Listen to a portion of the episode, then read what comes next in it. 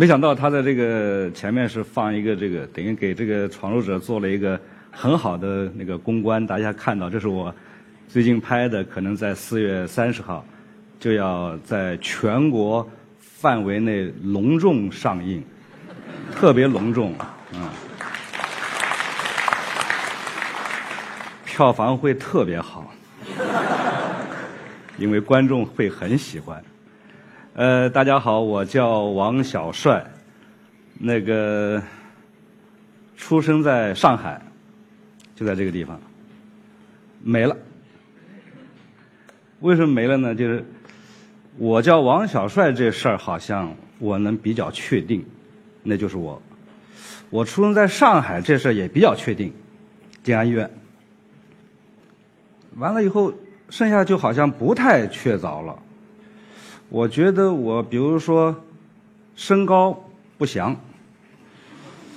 胖瘦我现在这样也不详，算瘦算胖也不详，智商不详，情商也也不详，还有一个比这个不详的，所有的不详的东西加起来还让我困惑的，就是我是哪人？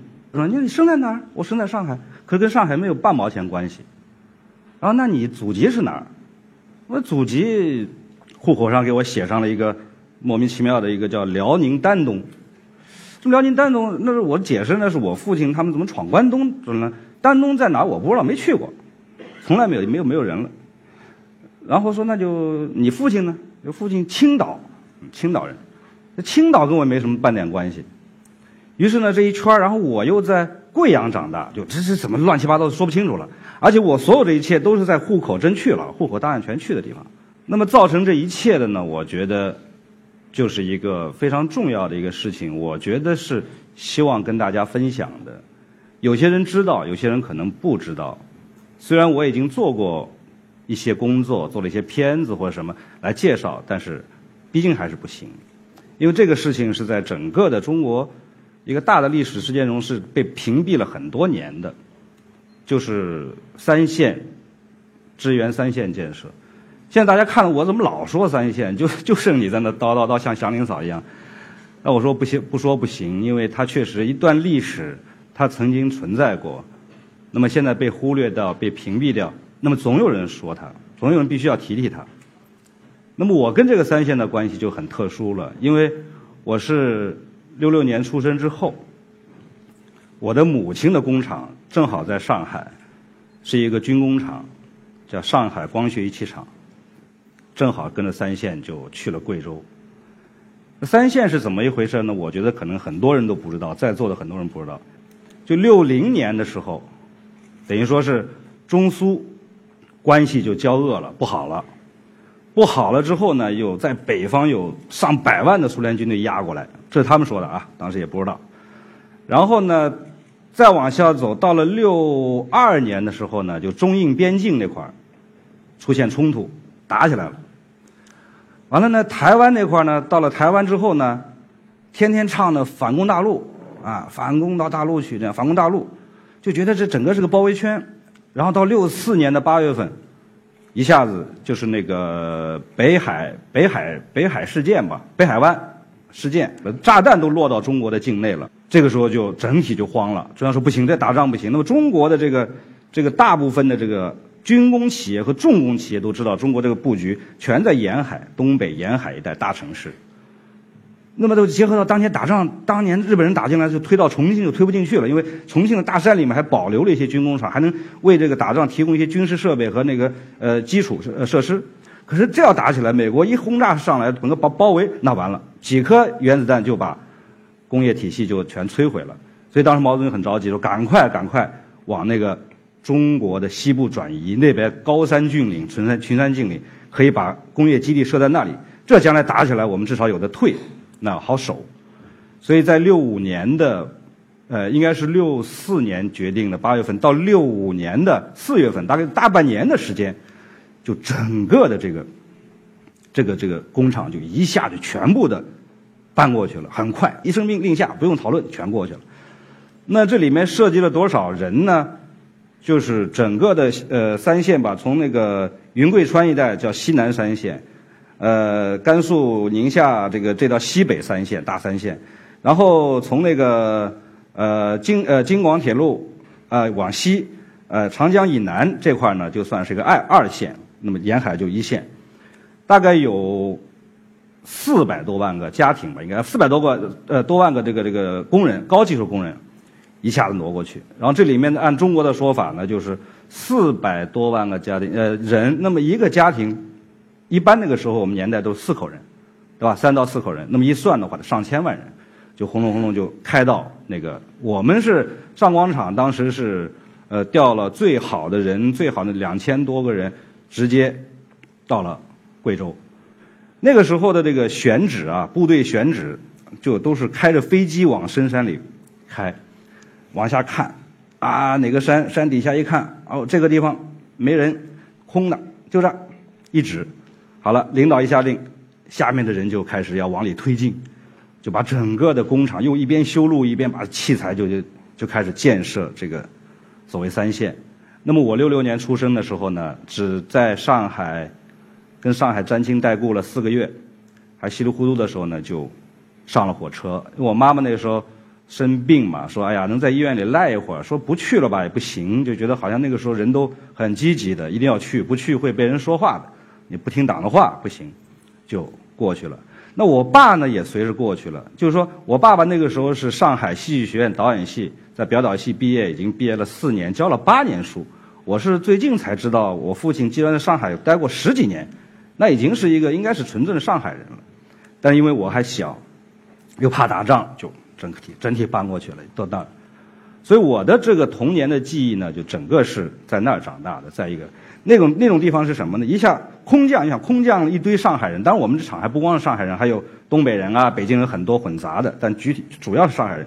一下空降空降到这个山沟沟里面，跟周边的是没有任何交集的，啊，没有任何交集的，就那样。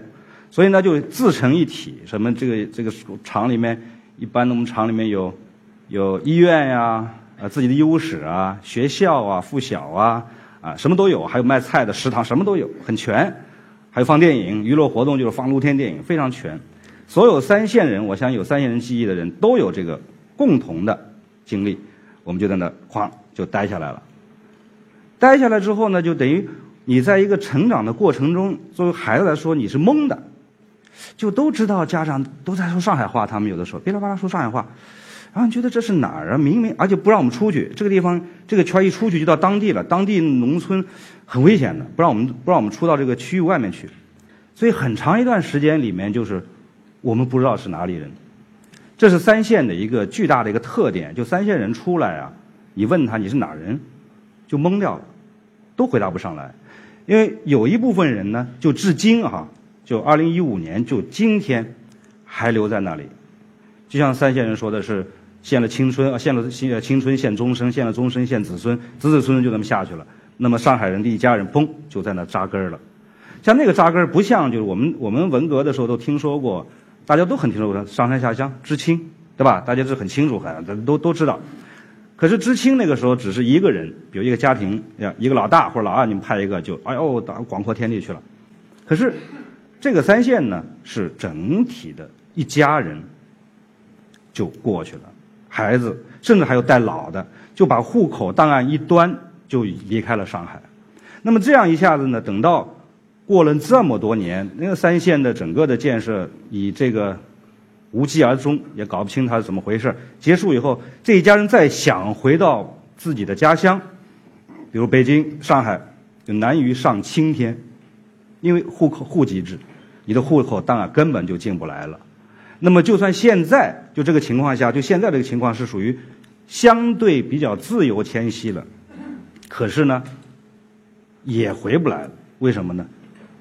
几十年在那儿了，他的根儿都扎在那儿了。一回来，亲戚都老了，哥哥姐姐，像我们上一辈的，我父亲啊，他们母亲的都都老了，回来以后不适应了，没人没有地方是你的了。那说在那呃奋斗吧，回到上海奋斗，可是已经没有技能了。因为他们那个时候在山沟屋里，就在工厂，见不到任何人，没有任何关系。回到这儿就没有技能，也没有关系，就没有办法在这个生存，又没有钱，连免在上海可能买个厨房那么一个地方的钱都没有。怎么办？所以这些人就落在这儿了。以前去刚去的时候很高兴的，工人阶级啊，到那儿，那么那么当地我们苗寨苗寨那个赶集的时候，哇，一看工人来了都很哎呀欢欣鼓舞的，他们要砍价的啊，你这葱几毛钱一斤，这几分钱一斤，啊，很很厉害的，又就是工人来买他们东西。可是呢，到了七六年文化大革命结束了，结束以后，啪就没人管了，原来军工企业就改制了。就变成民营啊、民企啊，到了七八年什么就开始改了，又走市场化的道路了。那没走市场道路呢，就不管了嘛。原来是国家管着，国家统购统销，国家发工资，现在没了。那么山沟沟里那山里面就很难办了，因为他们生产的每一个东西，所有的成本都要比外面贵好多好多，因为交通费，现在说物流、原材料运进去加工，加工完了再出来。出来之后，整个来来回回这个这个这个费用还有时间成本，就使得他们的竞争力就慢慢就没有了，就荒废了。那么我有一个呃呃朋友呃同学吧，从小跟他玩，一家五口有三个，两个兄弟一个妹妹。那么他们那个时候呢，就是考技校，为了考技校，为了能够保证铁饭碗，就考了技校。那么考了技校以后呢，就等到。文革结束以后，他们就接班到了工厂。可是，一接班到工厂之后，正好碰到最糟糕的时候。到了八十年代末的时候，就整个工厂就发不出工资了。他们就完全靠着父母一点点的存款吃劳保，就这么活着。一年多两年没有，我去拍青红的时候，看景的时候，看到他们的时候，就是待着呢，就是完全不敢出去吃饭，因为什么？几年没有发出工资来了，那是非常惨的。就那些人，就到现在为止。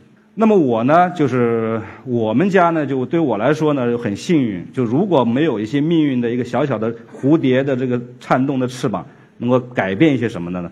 那么我们也就在那儿。可是呢，在一九七九年的时候，我爸爸，哎，一下子接到一个电话，他在家里，哇，晚上在那个远处那个工厂的那个大喇叭，因为我们家里没电话嘛，大喇叭叫，哎，王家驹，快来接电话。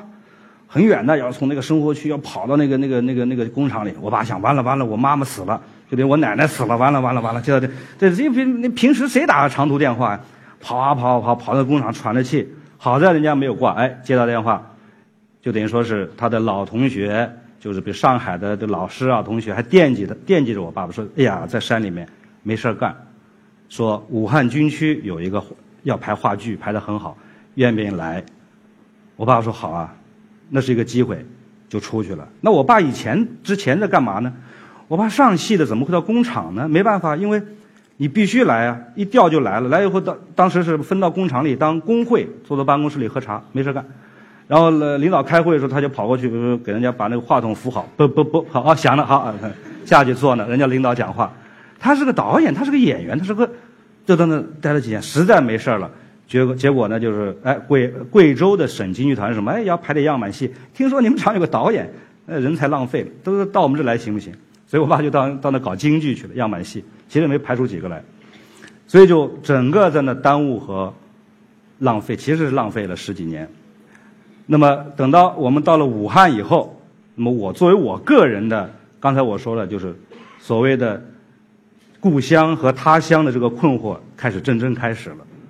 因为什么呢？我在就是贵阳，不刚说嘛，就是我就是贵阳人，而且我喜欢的地方，青山绿水，真的很好。就小孩也不上学，瞎玩，人多。六十年代出现人多，天天在外面玩。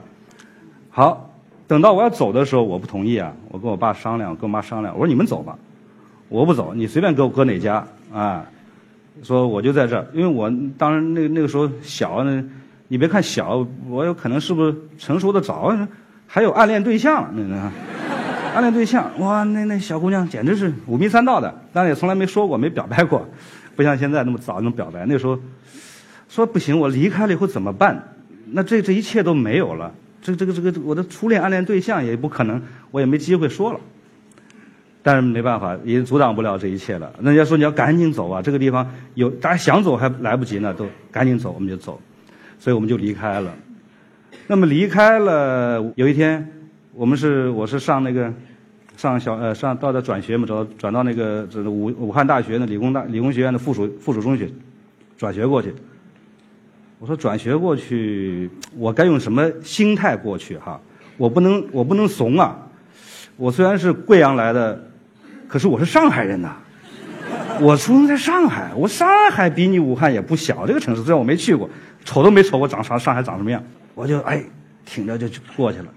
过去之后，哇，那个班人多，我们那个那学呃贵阳的小那大学生，乌泱泱的，几几十个人，都戴着眼镜他们学习好，你知道吧？全戴着眼镜看着我。啊，没没坐了，最边上那个坐下坐下，我就靠紧门，门一开就是我坐那，这边黑板这么看。然后呢呜，他们就轰隆轰隆隆，所以说议论我，议论我，议论我，一直在听，议论我什么什么什么。突然有几个词儿蹦蹦出来了，刚乡邻啊，乡邻啊，就是那个武汉话，乡乡乡下人，你知道吧？这个乡邻啊嘞。我操！我当时醍醐醍醐灌顶，对不起，说说顺口了，醍醐灌顶。我是乡下人。哦，我我我才明白，我跟武汉没关系。于是我就很小心，我的我的性格就变成，我从到任何地方，我就变成我在边上了，我不可能是中间那个人，我永远是在边缘，待着看。好了，我就变成在武汉混了两年。以为是自己慢慢想演变成武汉人，我觉得我自己像那个当时现在想时髦的话，像格式化一样，那我必须命令自己重新革一遍，把过去的东西全部扔掉。我现在重新输入我是武汉人的这个概念，但很失败，就两年，但也是因为我努力啊，学画嘛，就两年之后呢，按一般的讲话就是永远在武汉待着了吧？哎不，因为我学画画什么的，哎，贼运气特别好。八一年，哐就闯到了，考到了这个北京的中央美院附中。哎，我要去北京了。按说北京，我就问问我问北京那去那读书怎么着？我的户口要不要过去的？当然，他们说当然要过来了。嘿，我心说这好，我的户口到北京了，我不就成北京人了吗？我就到北京了，在北京一待，等于说中央美院附中四年，然后。附中完了以后，电影学院四年，都集体户口。好了，到分配了。分配的时候，就我这个我这个我这个弦儿没有绷紧，你知道吗？就很多人当时很贼的。我那时候学习成绩好啊，傻乎乎的，我是第一名啊，学分总分第一名。老师说：“哎，过来过来，你先挑一下啊。那个你是第一名，现在你要你要赶抓紧挑啊。现在唯一一个地方要你们的，是哪儿啊？”哦，两个地方，两个地方的，两个地方要你们的哪儿？一个是八一电影制片厂，呃，当兵了不行。还有地方说是福建电影制片厂。这个地方你你要你要要就要要么没了啊，没了。那时候人傻呀，我说没单位了，我没有单位了，我怎么办？我怎么拍电影啊？那个时候拍电影是计划经济，啊，要有厂厂子，要有厂领导，要有国家指标。好吧，你就我就矛盾了。所以有的时候啊，人呢，我是觉得。有的时候不能在一个过程中过于什么学分高啊，学得好好啊，这很难办。你冲在前面让你挑，人家都可以不挑，我就我挑，那我就很难了。要么我就很被动了，我没得挑，听天由命。现在让我挑，我就，哎，这个是对我是一个重要的事情。那我就最后傻乎乎的答应，一点头，完蛋了，人生改变了。为什么？那些人都贼在后面瞄着你，先挑，先挑，挺好的，去啊，挺好的。我还问我爸，我爸说好啊。到海边呢，啊，看渔民，然后哎，对面就是台湾，给我搞的，我这这二十二十岁，二十了，二十一二岁傻，好一点头，啊，点头了，点头了，好好好好，王小帅同意去福建喽，哦，他们就等于说啊，把一个户口和档案就算给你出去了，要不然呢，很多人当时待分配的话，都要留在电影学院压着，有时候压了好多年，那那些那些那个底气足的人，或者这些。城府比较深的就压着不管，天天在街上晃呢，压着压着压着，这些户口档案就慢慢慢慢的就随着社会变化就就留在北京了。所以现在所有人的户口都在北京，就我一个人傻乎乎的嘣出去了，为了电影事业，啊，为了心目中那个神圣的电影就出去了。那出去以后呢，户口档案关系嘛，当时讲关系就当时我说后来我后悔了，因为那个要我那个那个那个厂长吧，是我们附中的一个同学的爸爸。很著名的厂一个人叫陈建宇，他是他是黄高红高粱的编剧，他专门要你来，有个本子啊，你来了就当导演，给我，我就冲着这本子跟着本子就去了，你知道吗？结果一到那呢，他结果就待了一年还怎么？结果他离开了福建厂，这一错一回，我是往这边去，他往这边回，就错开了。所有的承诺全部泡汤。新的领导没有给我承诺说给你谁给你说拍个本子？你你才二十几岁，会拍电影吗？就傻了。但是当时我觉得就是也是对我人生一个完了。我说十年，我就想起我父亲，就是也在北京待了十年，父亲十二年。哎呀，我怎么这这个阵地都没守住？好像我们家就是这样的飘来飘去。我一个人又背着个行李包，砰，踏上了火车，叮叮叮叮叮叮叮叮叮，就往福建走。哇，那次经历对我来说是影响太大了，因为我不知道，就当然从贵阳到北京已经够远的两天两夜，我觉得中国够大了。从北京到福建，哇，那个概念。怎么会三天三夜都在开火车就不停的？当当当当当当一开，白天嘛你能看着窗外，晚上躺在那当当当当当，哎呀睡睡睡睡觉睡觉睡觉起来后一睁眼火车还在开，第二天火车还在开，而且风景就变了，因为我们从贵阳或者北京你还能看到这个，到了那以后你就觉得这是越南吧还是哪儿啊？或者是哪个国家呀？太大了，就这个这个树都不一样了，当时就慌了，懵掉了，说完了。这回这个事情有点糟，我的人生有点糟糕了。我说不行，我我我我拿行李，我就在火车开的时候，我就只收拾行李。跟我一块去的这个凌云，你干嘛？我我跳火车，我跳车。他现在那速度不快，你知道吗？看着方法，行，差不多，我要跳。别别别，你干嘛？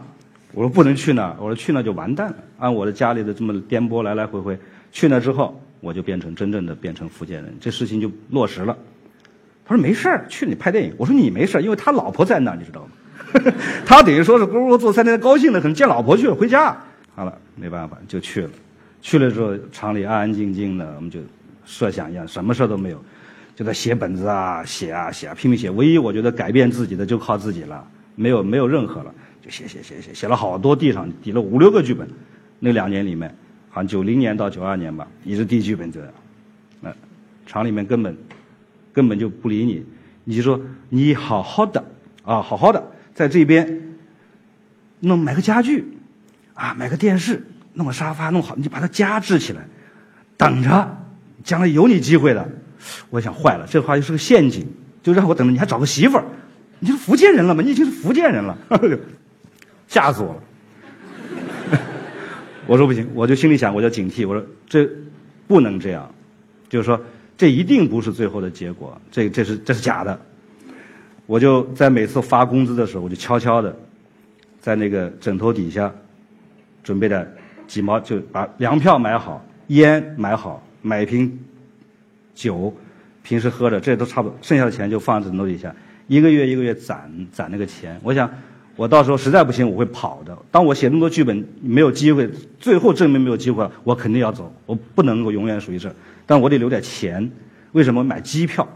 我再不能经历了三天三夜往回走了，你知道吧？立刻要飞回去，瞬间到北京，就藏这个，就这样。然后不买东西，什么东西都捡的，沙发捡一个，什么捡一个，捡一个，能坐就行了。然后，然后你买个电视，建我建议我，实在我憋不住了，买个黑白电视，那么小，当时十二寸，那个停掉停到当当当这么调，看不清楚的，有点声就行，反正就陪伴我过日子嘛，就这样。然后那个那个家唯一的家具是一个长条凳，公园的长条凳，一棱一棱的，那个牙刷、牙膏什么都放在上面，牙刷、毛巾搭在上面，就这样，这就是我家。因为我想，如果把家按他们这样的弄好了，我就走不了了。就像我我的体会，就像我们家，当时从上海一家端到贵阳，想走太难太难了，所以呢，我就一切都临时化。那么等到最后一天，让我彻底放弃的时候。彻底放弃这个希望的时候，就是那个北京的电影资料馆有一个领导到那开会，厂里开会，啊，他厂里全来了，坐好，开始哎，你们这个厂里不是有一个叫大学生叫王小帅吗？他学习成绩很好，你们应该让他赶紧拍电影啊，锻炼锻炼。哎，王小帅在吗？我说我我在我在。哎，你要争取，我说我正在争取，正在争取，说的很很很中肯。把那个话要传递到那个坐在厂长的耳边听，你知道吧？正在争取，结果那厂长打断了，啊啊啊啊！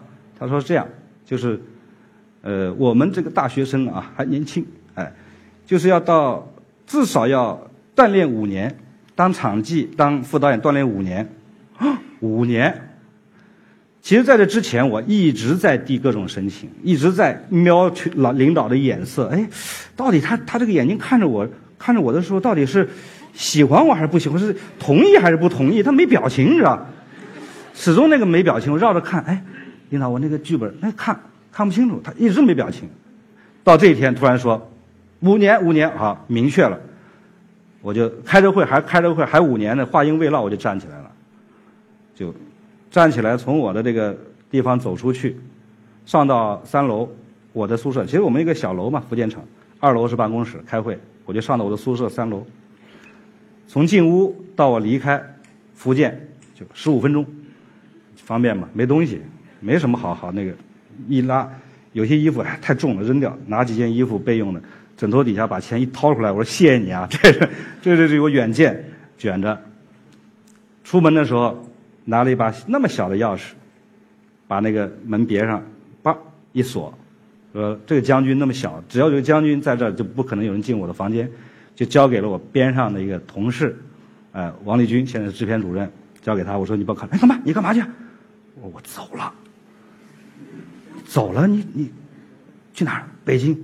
啊，别说，我不回来了。我说，他说我这这这，他懵里懵懂的。我说你守着看着给我看着钥匙拿着。你只要他在，不能让人进我的房间。我不定哪天回来，但现在是不回来了。他行行，放心放心，兄弟。从此我就就溜着墙根儿啊，溜着墙根儿，因为我害怕，因为他怕他他发现我，万一给我抓过去怎么办？是吧？或者哪个领导一说，哎，你拿着包干什么？解释不清啊，跑跑跑跑，溜着墙根跑。好在是厂里人少，都在开会，都被敌人封锁在那。我就溜溜出去，一直溜到大街上。打了个车，一屁股坐到车里，那个心啪算是塌下来，没人追我回去。从此我就又回了北京，就重新找到一个北京的感觉。但是到那个时候，我已经什么都没了，户口档案在还在远在福建呢，我是跑回来的，流浪汉，一分钱没有。啊，看着北京，哎呀，这么千家万户都是灯，我曾经在这十几年，现在什么都没了，那必须靠自己了。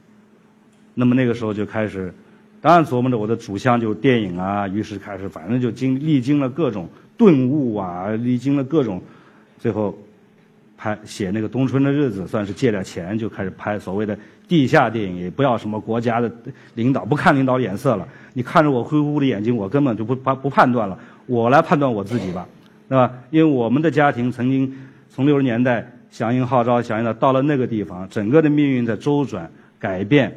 我们这一辈子都在听着这个人家的话，都在忘记自己是谁，都没有一个个人自己决定自己命运的机会。我说我来吧，虽然那个时候还计划经济，还不能自由拍电影，所以拍完之后就把我封杀了嘛，就嘣一封杀到现在，我现在身份始终不清，这方面也是不祥的一点。那么这就是拍了电影，在这个期间，你知道，就是我作为我始终的王小帅是谁，没有。多年以来，我我不知道去怎么怎么回应这个事情，永远。所以我的性格现在，你看我在北京也是，这边一热闹吧，我就搬到远一点地方去了；这边一热，我又搬到远的。我现在在四环以外，在在他这北京再热闹下去，我得搬五环去，实在不行搬农村去，就永远躲在外面。我永远不知道这个这个世界的中心，我可以进去。那么这个期间，我是很尴尬、很尴尬的，就是非常的痛苦，就对一个没有故乡的这种感觉非常痛苦。等到后来拍着电影，拍着电影，想着这个问题，想的越来越多以后，我觉得就这样吧，不要再去像大家一样去找这个所谓的根儿和故乡了，因为我相信像三线这样的命运的是呃人和事是非常多的，不光是我，而且就是这样的感觉，你把它抛掉之后，反而就自由了。我就是这样的，我是一个个体，所以我在电影中就。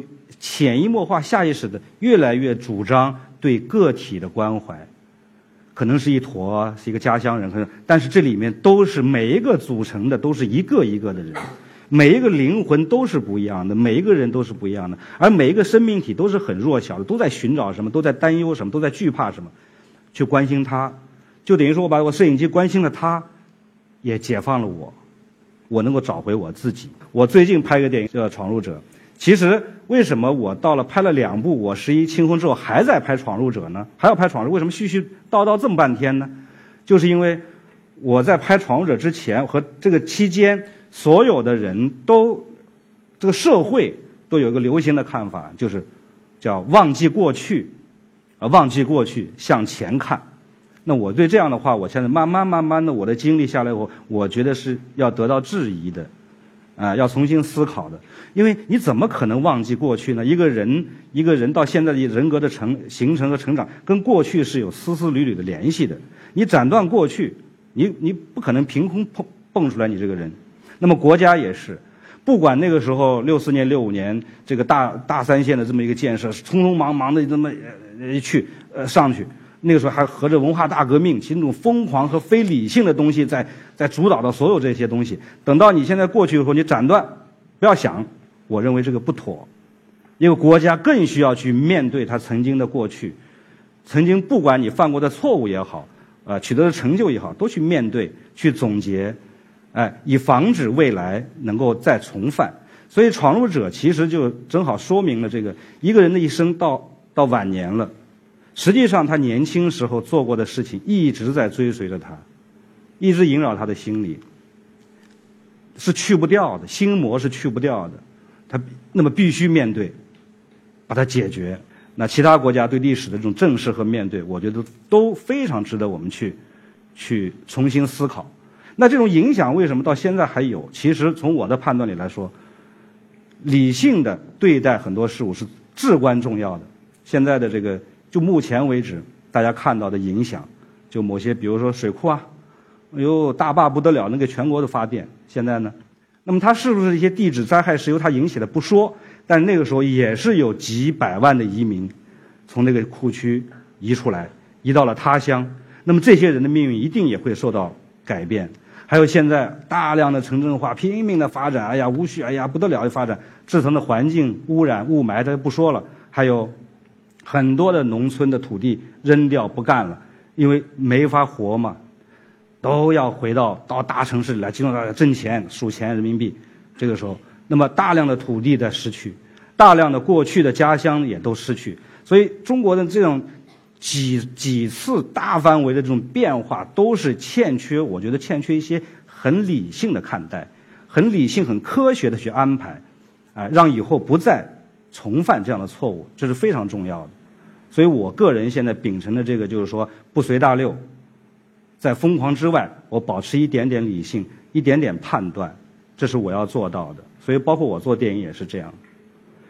那么在结束的时候呢，有人有我的公司同事说：“你呀，你说这话题肯定太沉重。”确实，你看刚才多么欢声笑语，这特别沉重。但是你在结结束的时候一定要编几个什么心灵鸡汤。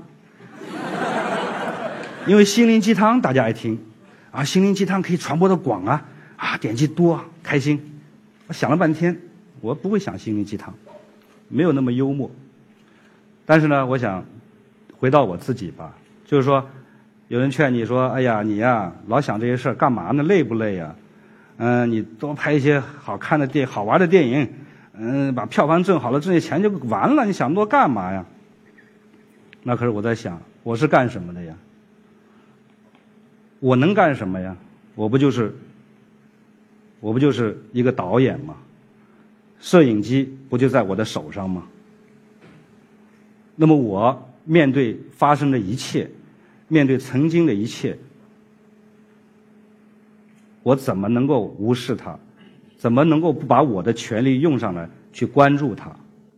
给你们看一个这个，这是《闯入者》在去年拍的，是这样的，当年的。三线红红火火，是这样的。就去年，所以历史其实它并没有结束，并不像你们看不见就以为结束了，它没有，它还在这里，活生生的，只是人去楼空。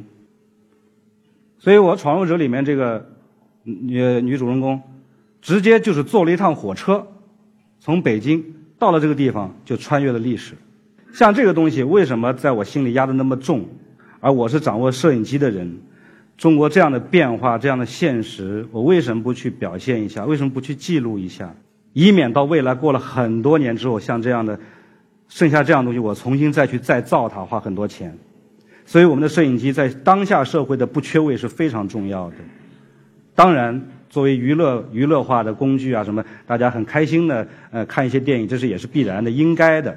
所以说，于我来说，就是虽然我身在他乡，但是我认为我心里是有故乡的。所以我心里这个故乡，他经历的一切，他的痛苦，他的欢乐，包括他现在有好的有糟糕的现实，还有他未来我们期待。它的美好，这一切的一切，我认为我和我的摄影机都不应该缺位，也不应该缺席。谢谢大家。